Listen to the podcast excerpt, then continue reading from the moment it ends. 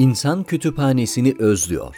Halil Solak Türkiye'de ilk koronavirüs vakasının tespit edildiği günün ertesinde öğleden sonra Üsküdar'da Boğaz kıyısındaki Balaban tekkesindeydim. Osmanlı Saray ve Şehir Seminerleri kapsamında hocam Profesör Doktor Zeynep Tarım'ın zarif davetiyle yüksek lisans tezimde ele aldığım Osmanlı padişahlarının şehir içinde yaptıkları gezilere dair sohbet etmiştik. Koronavirüs salgını dolayısıyla zaruri ihtiyaçlar haricinde evden çıkmadığım ikinci ayın sonundan bakınca o gün konuştuğumuz konu ne kadar da manidar değil mi? Sohbet bitip de dışarı çıktığımızda hava iyice soğumuştu. Bu tür toplantıların ardından mutadımız olduğu üzere hocamız ve arkadaşlarımızla hemen az ilerideki yalı kıraathanesine geçtik. Böylece hem bir türlü bitmeyen bahisleri tamamlamak mümkün oluyordu hem de hocamızın sohbetinden biraz daha istifade ediyorduk. Bu güzel muhabbete eşlik eden çay ve çıtır çıtır akşam simitleri de cabası. O günde doktora tezleri, yeterlilik sınavları, arşivde rastladığımız belgeler, yeni çıkan kitap ve makaleler derken söz, hakkında şimdiki kadar bilgi sahibi olmadığımız koronavirüse geldi. Çin'den, İtalya'dan, İran'dan hastalığın belirtilerinden, etkilerinden bahsettik. Ne yalan söyleyeyim, sanki bize uzak bir şeyden konuşuyor gibiydik ya da ben öyle hissediyordum. Vakit ilerleyince vedalaşıp dağıldık. Evli evine, köylü köyüne, biz de birkaç arkadaş bağlar başına İslam Araştırmaları Merkezi, İslam Kütüphanesi'ne gitmek üzere otobüs durağına yöneldik. Kütüphaneye geçip çalışmaya henüz başlamıştık ki koronavirüs tedbirleri dolayısıyla okulların tatil edildiğini öğrendik. Hemen arkadaşlarla çay ocağında toplandık. Madem okullar tatil, kütüphanede çalışacak, bol bol vaktimiz olacak diye sevindik. Tabi acaba burası da kapanır mı diye bir soru da aklımıza gelmedi değil. Ama nedense buna pek ihtimal vermedik o akşam. 13 Mart Cuma günü kütüphaneye gidenler kütüphanenin koruyucu tedbirler nedeniyle 14-23 Mart arası kapalı olacağı ilanıyla karşılaştılar. Bunu bilmeme rağmen her zamanki gibi pazar günü kütüphaneye gitme fikriyle uyandım. Yatağımdan kalktığımda yolumuzun öğlene kalmadan gideyim, sonra ayakta kalıp boş yer bulmak için katları turlamayayım diyerek oyalanmamaya karar verdim. Tam evden çıkmaya hazırlandım ki bir an bilgisayarımı yanıma alıp almamakta tereddüt ettim. İyi ki de etmişim. Kütüphane kapalıydı. Üstelik bugün bayram da değildi. Zira burası sadece bayram günleri kapanırdı. Yıl içinde 3 gün Ramazan, 4 günde Kurban bayramları olmak üzere toplam 7 gün kapalı olan kütüphane, Türkiye'nin en uzun süre açık kalan ihtisas kütüphanelerinin başında geliyordu. Gelin de Cemal Süreyya'nın günlerde araştırma yapmak için gittiği bir kütüphaneye dair izlenimlerini kaydettiği şu notu hatırlamayın. Bu nasıl kitaplık? Öğle tatilinde sizi dışarı çıkartıyorlar. Cumartesi pazar günleri kapalı. Akşam saat 5'ten sonra çalışma yapamazsınız.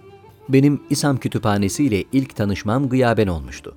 İlk tanışma diyorum çünkü ileride göreceğiniz gibi birkaç defa daha tanışacağım. Burasının adını ilk kez lisede okul kütüphanesinden sorumlu öğretmenimden duymuştum.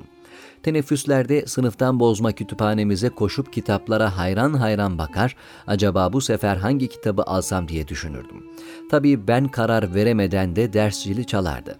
Bir sonraki teneffüs yine soluğu kütüphanede alırdım.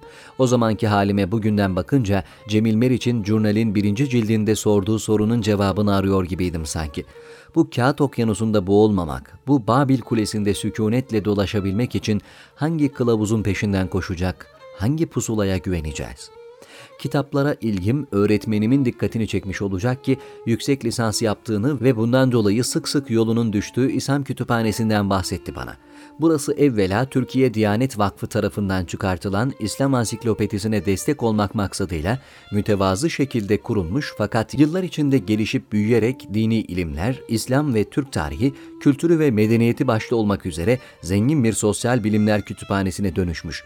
Haftanın 7 günü sabah 9, akşam 11 saatlerinde açık olan kütüphaneye sadece üyeler girebiliyormuş. Üyelik şartı yüksek lisans ya da doktora öğrencisi ya da öğretim üyesi olmak. Okuyucu ihtiyaç duyduğu kitap ve dergiyi raftan alıp inceleyebiliyor. İlgili kısmın fotokopisini çektirebiliyormuş. Üstelik aradığı bir kitabı bulamadığı çok nadir oluyormuş. Okuma hummasına tutulduğum o yaşlarda öğretmenimin anlattıkları karşısında içimden işte cennet böyle bir yer olmalı demiştim. O sırada henüz Borges'in meşhur ben cenneti hep bir çeşit kütüphane olarak düşlemişimdir sözünü duymamıştım gerçekten. Bu arada anlattığım yıllarda yani 2000'lerin başında bugün hemen her semtte bulunan kütüphanelerden eser yoktu. İstanbul Üniversitesi Edebiyat Fakültesini kazandığımda etrafımda bir anda kütüphaneler çevrilmişti. Fakültenin kütüphanesi, üniversitenin merkez kütüphanesi ve onun karşısındaki Beyazıt Devlet Kütüphanesi bu üç büyük kütüphanede başımı döndürmeye yetip artmıştı ama benim aklım hala cennette yani İSAM Kütüphanesi'ndeydi. Şimdi düşündüğümde bu cazibede lisedeki hocamın bana çizdiği görkemli tablonun yanı sıra üniversitede daha ilk dersten itibaren maddeleriyle tanıştığımız İslam Ansiklopedisi gibi hayranlık uyandırıcı ve abidevi bir yayının merkezi olmasının da katkısı vardı zannederim. Ama kurallar açıktı. Lisans öğrencileri bu kütüphaneyi kullanamıyordu. İkinci sınıftayken internette İSAM'da Bahar Seminerleri adıyla bir program ilan edildiğini gördüm. Haftada bir gün olmak üzere iki ay boyunca sürecek olan bu seminerler lisans seviyesine de açıktı. Dahası seminerlere katılan öğrencilere kütüphaneden de yararlanma imkanı sağlanıyordu. Arayıp da bulamadığım fırsat ayağıma gelmişti. İlk seminere girdiğimde aklımda tahmin ettiğiniz gibi bir an önce kütüphaneye gitmek vardı. Seminerden çıkıp kendimi koşar adım kütüphaneye attığımda bir şaşkınlık yaşadım. Açık raf sistemiyle çalışan böylesi büyük bir kütüphaneyi daha önce hiç kullanmamıştım. Şaşkınlığım kütüphanecilerin de dikkatini çekmiş olacak ki hemen bir görevli burada yeni olduğumu anlayıp işleyişe dair beni bilgilendirdi ve bir sıkıntım olursa hiç çekinmeden kendisine danışabileceğimi söyledi.'' Hemen boş masalardan birine geçip oturdum. O zamanlarda daha rahat boş masa bulunuyordu tabii. Şimdi üye sayısı 30 bini geçmiş durumda. Burada zamanın nasıl geçtiğini anlamıyordum. Okuduğum kitapların dipnotlarında atıf yapılan daha çok güncel kitapları ve süreli yayınları karıştırıp not alıyor, bol bol da fotoğraf çektiriyordum. İstediğim bütün yayınları bir an önce görmeliydim. Vaktim kısıtlıydı. Bu yüzden de bahçenin, yemekhanenin ve çay ocağının keyfini tam çıkaramadığımı söylemeliyim. 2012'de yüksek lisansa başladığımda artık kütüphaneye üyelik şartını da yerine getirmiştim. Yüksek lisansı kazandığıma mı yoksa İSAM kütüphanesini rahatça kullanacağıma mı daha çok sevinmiştim hala tam bilemiyorum. Beyazıt'taki Sosyal Bilimler Enstitüsü'nde öğrenci kaydımı yaptırdıktan sonra doğruca Üsküdar'ın yolunu tuttum. Danışmaya öğrenci belgemi ve fotoğrafımı verip üye kartımı aldığımda cebime limitsiz bir kredi kartı koyduğumu hissetmiştim. Artık ben de buranın bir üyesiydim. Kütüphaneyi ve etrafı tanımak için yeterince zamanım olacaktı. Önce bahçe, kütüphanede çalışmaktan yorgun düştüğümde hem zihnimi dağıtmak hem de oturmaktan uyuşacak bacaklarımı gevşetmek için bahçede birkaç tur atmak kadar insana iyi gelen çok az şey var. Çok defa şu sayfayı tamamlayayım, şu dipnotu yazayım der, sonra da kendime ödül verip yürüyüşe çıkarım. Mevsimlerin değiştiğini biraz da bu bahçedeki renklerin değişmesinden anlarım kütüphanenin kuruluş aşamasında önemli katkılarda bulunan ve halen ilmi çalışmalarını yürüten Profesör Doktor İsmail Erünsal bir sohbetimiz esnasında anlatmıştı.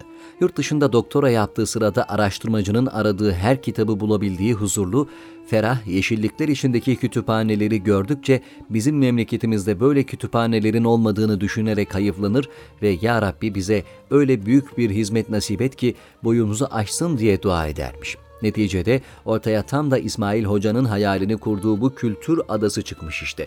Türkiye'de kitap ve okuma tarihine dair ilk ciddi araştırmaları yapan Selim Nüzhet'in bir yazısında naklettiği şu söz sanki burası için söylenmiştir.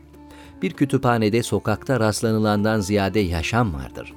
Buraya yakın oturan arkadaşlarıma hep imrenmişimdir. Sırf İslam kütüphanesine yakın olmak için Üsküdar'dan ev tutan ya da evini buraya taşıyan o kadar çok tanıdığım var ki bana gelince, benim evimle kütüphane arasında kat edilmesi çok uzun bir yol ve kocaman bir boğaz var. Milattan önce 2. yüzyılda yaşayan tarihçi Polibios'un nasihatine kulak vermenin vakti geldi de geçiyor. Kitaplarla beslenen kişinin büyük zahmetlere girmesine, kendini tehlikeye atmasına gerek yoktur. Çok sayıda eserin bulunduğu ya da bir kütüphanenin yer aldığı bir kent seçmek yeterlidir. Lisedeki öğretmenimin hakkı varmış. Nasıl oluyordu da her aradığım kitabı burada bulabiliyordum? İşin sırrı kütüphanenin kuruluş hikayesinde saklıymış meğer.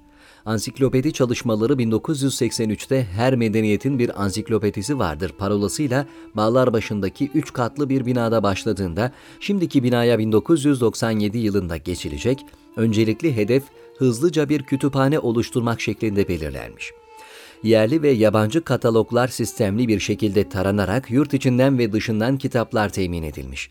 Ayrıca ilim adamlarından gelen talepler değerlendirilerek akademik düzeyi yüksek yayınları toplayan bir sistem kurulmuş. Bunun yanında yeni ve mahalli yayınları almak üzere Kahire, Tahran, Şam gibi ünlü kitap fuarlarına uzmanlar gönderilmiş.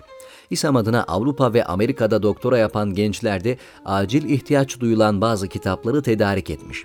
Tabi bağış ya da satın alma yoluyla çok değerli koleksiyonlar da kütüphaneye dahil edilmiş.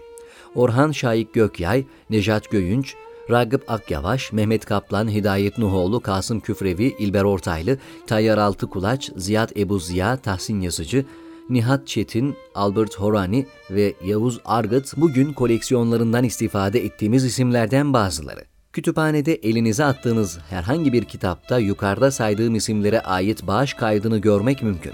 Her biri sahasında üstad olan bu isimlerin kütüphanesinden çıkan bir cilde dokunmak, sayfalara alınan notları ve karalamaları görmek, kitabın arasından çıkan konuyla ilgili gazete küpürlerine göz atmak, okumanın üstadı Alberto Manguel'in okurun kendi çıktığı yolculuğun izini satırı satırına sürmek dediği tas tamam bu işte.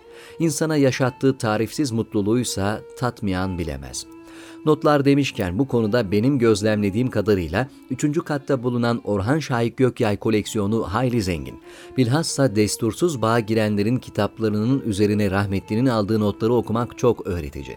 Bu arada Tanpınar'dan Salah Birsel'e kadar Türk Edebiyatı'nın ustalarının Gökyay'a imzaladıkları kitapların ithaflarını okuyarak bir tam gün geçirdiğimi hatırlıyorum. Evde kalmak zorunda olduğumuz bu günlerde kütüphanedeki kitaplar kadar çay ocağında içtiğimiz nefis çayları ve çaylar eşliğinde yapılan sohbetleri de özledim. Bu ortamın aşinası olmayanlar için Profesör Doktor Mahmut Kaya'nın ocağın duvarını da süsleyen çaya güzellemesinden iki dörtlük.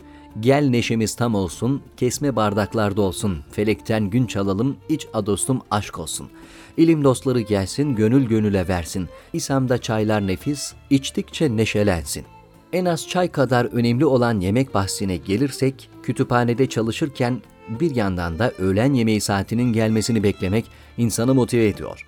Çalıştığınız kütüphanenin yemekhanesinin olması insanı hem bugün ne yiyeceğim derdinden kurtarıyor hem de sağlıklı beslenmeyi sağlıyor. Ayrıca menü oluşturmada da oldukça mahirler. İlginçtir burada yediğim yemeklerin porsiyonu başlarda gözüme az geliyordu ama vakit geçtikçe anladım ki tam kararında ne az ne çok. Yani son lokmayı ağzınıza attığınızda doymuş oluyorsunuz çok şükür. Şu anda kapalı olan kütüphanenin açılacağı günü heyecanla bekliyorum. Aslında bekliyoruz demem daha doğru. Çünkü arkadaşlarımla WhatsApp gruplarında İsam açık olsa şu kitaba bakabilirdim, aradığım makalenin yayımlandığı dergi bir tek burada varmış gibi cümleler kurmadığımız bir günümüz yok neredeyse. İSAM Kütüphanesi sadece zengin koleksiyonlarıyla, araştırmacıya sağladığı imkanlarıyla özlenmiyor. Yüksek lisans tezimi yetiştirmeye çalıştığım o sıkıntılı günlerde hocamın sen bu hikayeden yenik çıkmamalısın cümlesiyle içim bu bahçede ferahladı. Tezimin son kontrolünü yine bu bahçede yaptık pek çok ünlü romancı, gazeteci ve öğretim üyesiyle burada fotokopi sırasında yemekhane kuyruğunda çay ocağında tanıştım. Bazılarıyla dostluklar kurdum.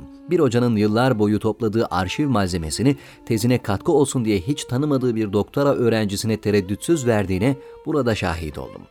Uzun e-posta serüvenimizden sonra Sabri Koz'un elini ilk kez bu kütüphanede öptüm. Hayranlıkla gezdiğim kütüphanede ancak kataloğuna erişemediğim bir serginin kitabını Beşir Ayvazoğlu bana burada hediye etti. Hocası Ordinarius Profesör Doktor Ali Nihat Tarlı'nın Kadıköy'deki köşkünde ziyaret eden Abdullah Uçman'ın hatıralarını burada dinledim. Rahmetli Mehmet Niyazi ile Çanakkale Mahşeri'nin yazılış sürecini bir yaz günü bahçedeki çardağın altında konuşmuştuk. Benim listem uzar gider. Bu kütüphaneyi kullananlar arasında bu yazıyı okuyanlar varsa onların da listesinin benimki kadar uzun olduğuna eminim. Kütüphanelerle dost olmak böyle bir şey herhalde. İnci Enginü'nün neredeyse bütün hayatını geçirdiği kütüphanelere dair şu satırları birlikte okuyalım. Oralarda kendimi hiç yabancı hissetmedim. Hiç bilmediğim kişiler, yerler ve zamanlarla oralarda tanıştım. Kütüphanelerde o kadar uzun saatler geçirdim ki şimdi geriye dönüp bakınca sanki kütüphaneler dışında hiçbir yerde bulunmamışım gibi geliyor. Tabii böyle keyifli ve rahat bir çalışma ortamının oluşmasına zemin hazırlayan kütüphane çalışanlarını da unutmak olmaz. Umberto Eco bir kütüphane müdürünün okuyuculara iki şeyi göstermekten mutlu olacağını söyler. Derin bilgisiyle hafızasının gücünü ve kütüphanesinin zenginliğini. İSAM Kütüphanesi'nin müdürü dünyanın en mutlu insanlarından biri olabilir.